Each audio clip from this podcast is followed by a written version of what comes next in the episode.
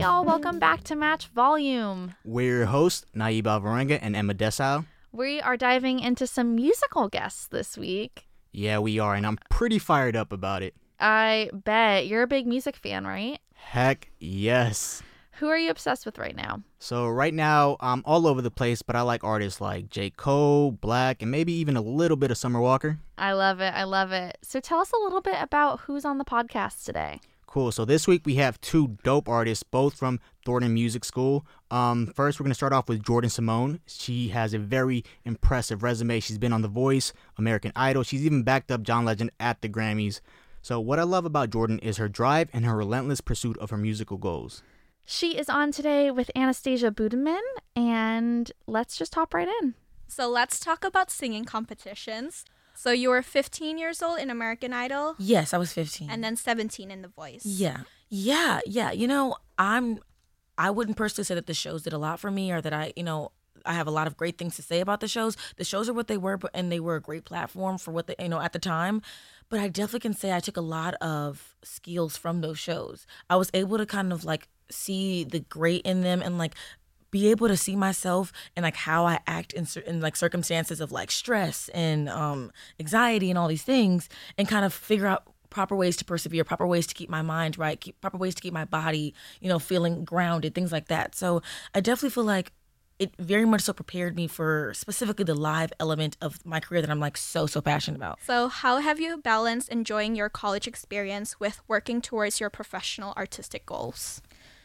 I think honestly, it's really been become one entity. I don't kind of see them as separate things because I feel like since being at USC and since being in Thornton and like great faculty, I've really been able to kind of figure out one my sound, figure out or understand the importance of marketing and branding. A lot of the things that I didn't know like prior to USC, I feel like now play a huge role in like understanding what my goals are as an artist, understanding where I see myself in five years, and things of that nature. So I don't necessarily see them as separate entities. I honestly see them as like complementary things. That's really cool. Um, so I guess shifting gears, I know you grew up in a family of musicians. So being that both your mom and dad are talented in music, would you say that your musical style has influences from your parents?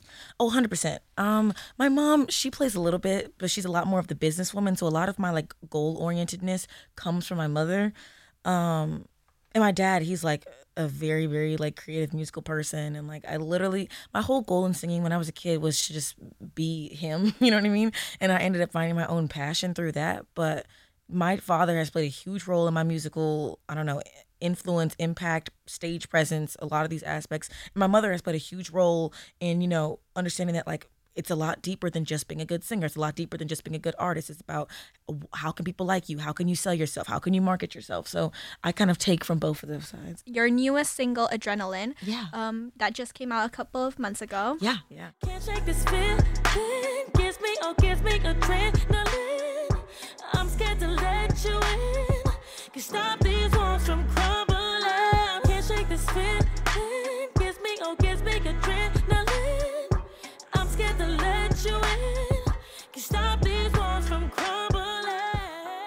Could you tell me about the creative process behind the songwriting, song producing, and what this song means to you?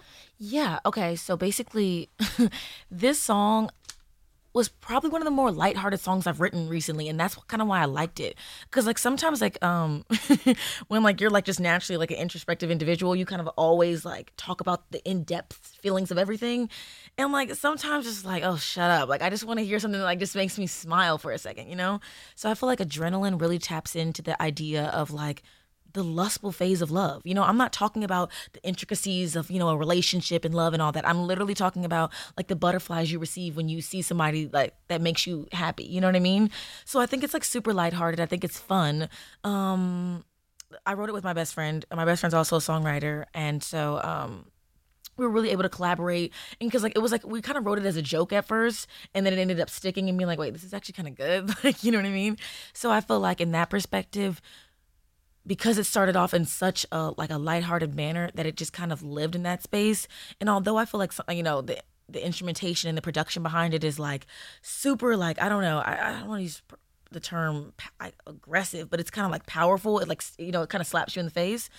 I think that like opposing contrast is kind of like all that I represent, you know? Like I feel like my exterior is super super lighthearted. You know, I, I I love just conversations with people. I love just like you know just like talking about life and happiness and like what you ate for dinner last night, whatever. You know, but then like I also feel like when I do become comfortable with someone, layers of intricacy that I want to expose in them and that I want them to expose in me start revealing themselves. And I feel like that's exactly what that song represents. I guess going off of that, um, you said that you wrote the song with your best friend. Yeah, yeah. Um, so how have you been able to navigate the weight of other people's opinions, perhaps about your desire to succeed in music, or in their opinions about talent, or like the songwriting itself, Yeah. in order to pursue your own dreams of your life?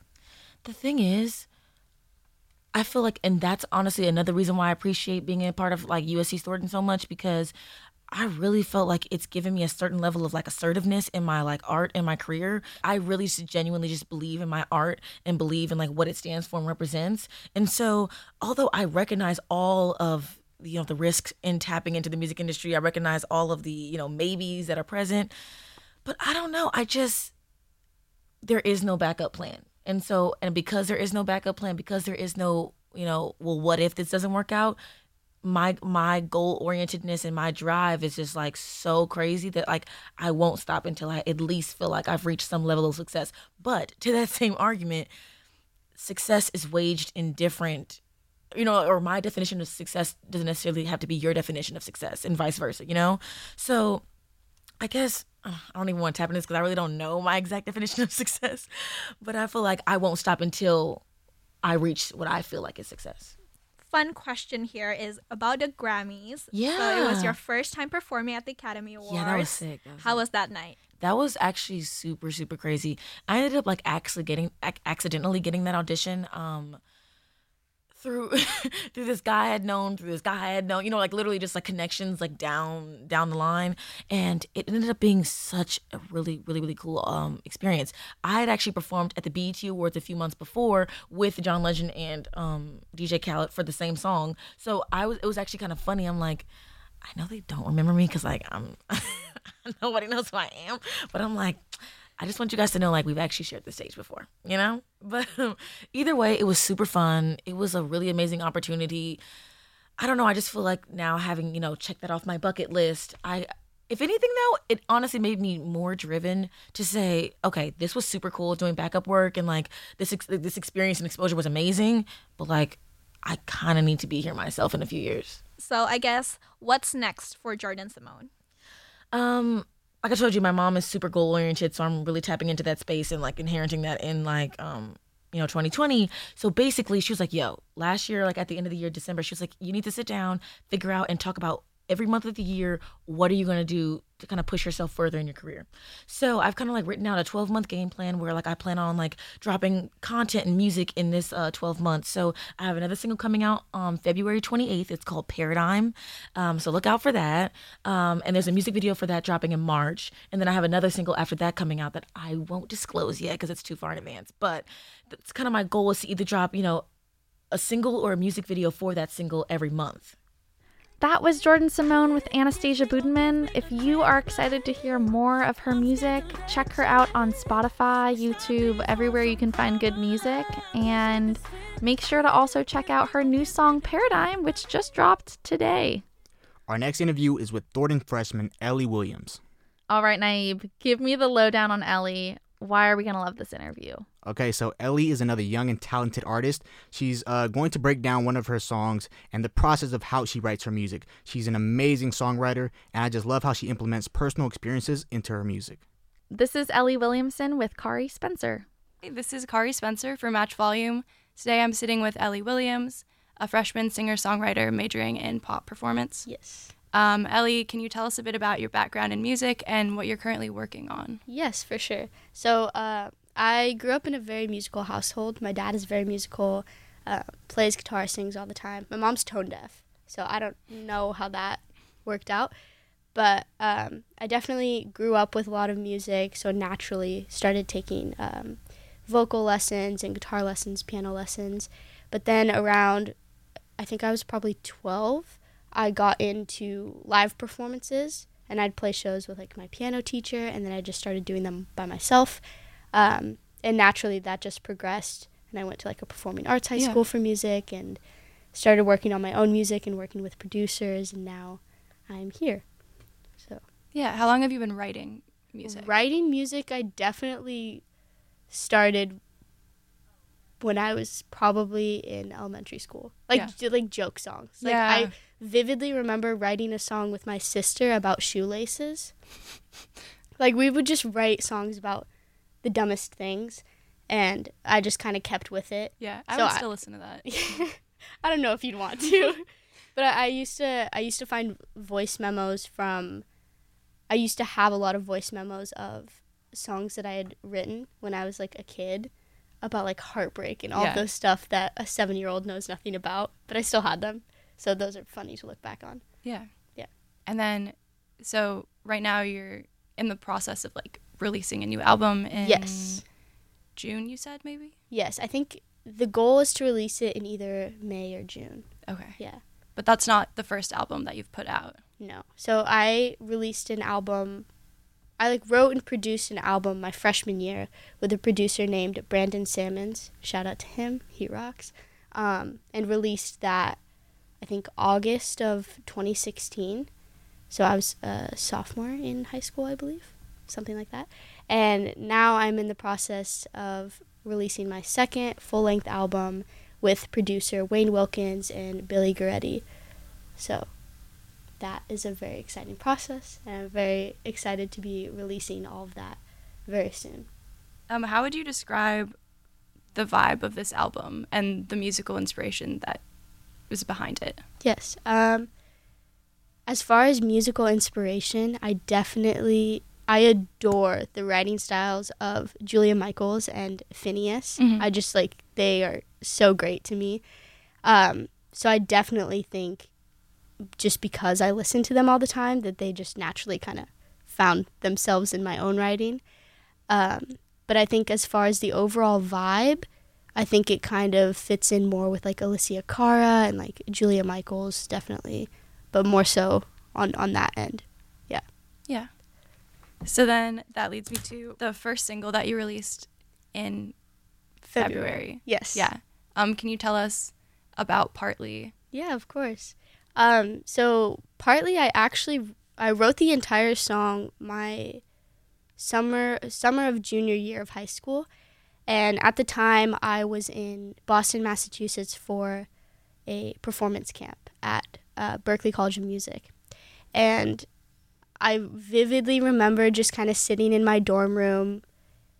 Like a lot of people around me had been writing and performing songs, and there were songwriter showcases going on and I just felt very overwhelmed with everything. So I remember just kind of sitting in my room with like a ukulele that I had just got, and I was just kind of strumming like four chord chord progression and just kind of came out with the lyrics for partly.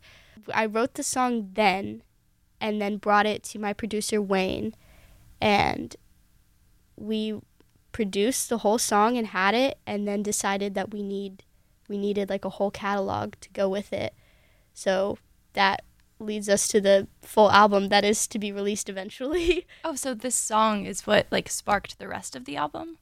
I wouldn't say sparked the rest of it, but it was definitely one of those things where we wanted to wait to release it because we wanted to have other stuff to support it, Yeah. if that makes sense. Yeah, definitely. Yeah. So we actually have the song here. So I think it'd be cool to play parts of it and like go very specific and Yeah, break sure. down your thought process behind those lyrics, what they mean to you. I like the noise. I find intimacy in crowded halls with people as far as the eye can see. But I see you looking at me. It's just my luck, the two of us at this party. The first lines, um, I like the noise. I find intimacy in crowded halls with people as far as the eye can see. So when, when I was writing that line, I don't know why, but I was sitting there kind of like, I don't know how it came up actually, but in my head, I was thinking about how a whisper can also kind of sound like you're mocking a very large crowd of people, Mhm. like maybe like at a show, like screaming for their favorite artist or whatever, and how a whisper can kind of give off that same vibe. And so I kind of just thought about the two. Like a whisper can seem very intimate, and a crowd of people is the complete opposite end of that. But then when you're in a crowd of people, you tend to whisper to the person next to you, and it's a very like intimate moment. I feel like so that was kind of where I got those lines from. Like I find intimacy in basically crowds of people Yeah. because when you talk to people, you have to kind of whisper and and lean in close to get that sort of intimacy, even if there's a bunch of people around you.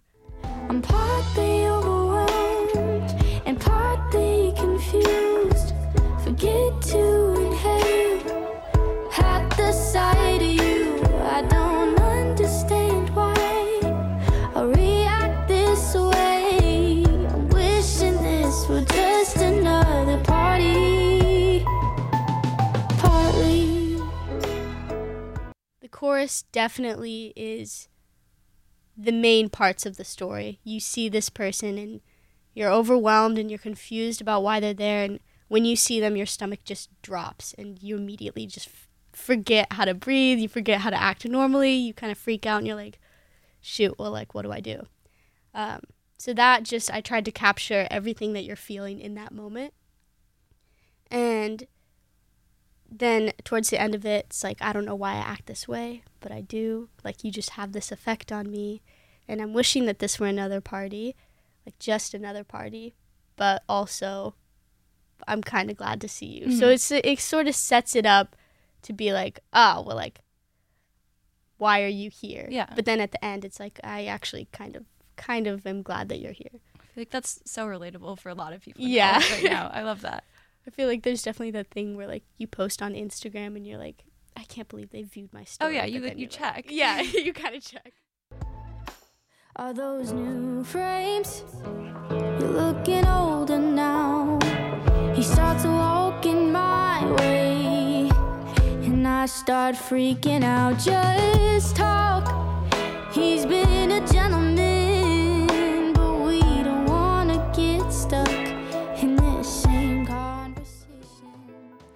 verse,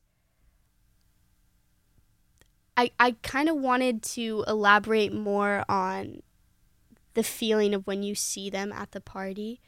So the lines are those new frames you're looking older now. You're kind of just commenting on how much has changed since you last saw them, which to me is a big thing like especially if you were so close to, I mean depending on how long you guys dated, you know. Mm-hmm. But I think that's a very big thing when you spend so much of your time and of your life with someone and then you don't see them for so long. Yeah. It's very almost unsettling to see how much has changed about them when you see them. I find that a lot of times when I see an ex, we get into this very interesting um, conversation. It's very like polite, but it's also sort of it, it feels like a very repetitive conversation. Like I feel like it's very ingenuine almost. Mhm. So that was the line like we don't want to get stuck in the same conversation. I feel like to me that's the classic like oh like how are you? Yeah. How have you been? Like what have you been up to sort of thing which you're standing there and you're like okay he's being nice but I just like don't want to be having this conversation right now. Like I'd much rather observe that you're here from afar and just comment on the fact that you got glasses. Like so that that was kind of what the second verse meant to me. Please don't act like I'm so unrecognizable, cause I'm recognizable. So that to me, at this point, because I, I picture the whole song as sort of like a movie scene. And at this point, you're just kind of over it. Like, it's, you're sitting in this conversation, and it's the same conversation where they're like, Hi, how are you? How have you been? What have you been up to? And at this point, it just kind of feels like they don't know you anymore, or they're acting like they don't know you anymore. So at this point, to me, I get a very strong sense of like, please, like, don't do that. Like, don't Yeah. Don't act like you don't know me and like I'm a stranger to you because that's not the reality. So that just kind of is the whole bridge section of please don't act like I'm so unrecognizable. So yeah, I think that that feeling especially is probably the strongest whenever I have whenever I do like run into the ex, you know. I think that feeling is the strongest. So that's why the bridge so long and it's just repeating that one line because that's that would be the strongest feeling that's going through Yeah. my head. Can you talk about the intro to your song? There's like this background party noise. I'm curious about that. Yes, absolutely. I, I that actually is probably one of my favorite parts about the song because it's very. I, I I don't know. It was just kind of a quirky thing that I wanted to throw in kind of last minute. Um, and lucky enough, my producers were very cool about it, and they were like, "Yeah, of course, like let's throw it in." Um, so the party intro, I find that ha- people that have voice memos in their songs, they just naturally become more interesting to me. Specifically, I wanted like party chatter just to fully emphasize or to fully set the image of being at a party. So, as far as the party noise in the beginning, I it wasn't even a party really. It was I was going to my friend's show and it was one of the first shows that I went to at USC and it was a house show. So, it was a very small space, a lot of people, lots of chatter, and I was like this is perfect. like this is it. So I just pulled out my phone and I turned on the voice memos, started recording, and just put it in my back pocket and just kind of kept like walking around and like talking to people and just kind of chilling. Um, I think the actual voice memo is like a minute and a half long and we only used like 15 seconds of it. But listening back to it was super funny because I could recognize everyone's voice. And I was like, yeah, I've got to chop this up a bit so Yep. you can't actually hear what they're saying. But Oh, That's definitely. I, I really like that you did that. It adds a lot, I think. it's fun. I, I, I think it's fun. Yeah. Okay, So awesome. thank you so much. It was great talking to you. Yeah. Yeah. Looking forward to hearing the rest of the music that you put out. Yes, I'm excited to release it.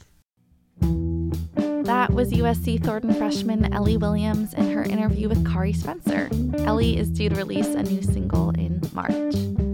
Match Volume is a production by Annenberg Media through USC's Annenberg School for Communication and Journalism. This episode was made possible by Anastasia Budeman, Kari Spencer, Joyce Yuan, Sarah Brangman, Naib Alvarenga, and produced by Emma Dessau. As always, a big thank you to Willa Seidenberg and Tracy Lee. For listening.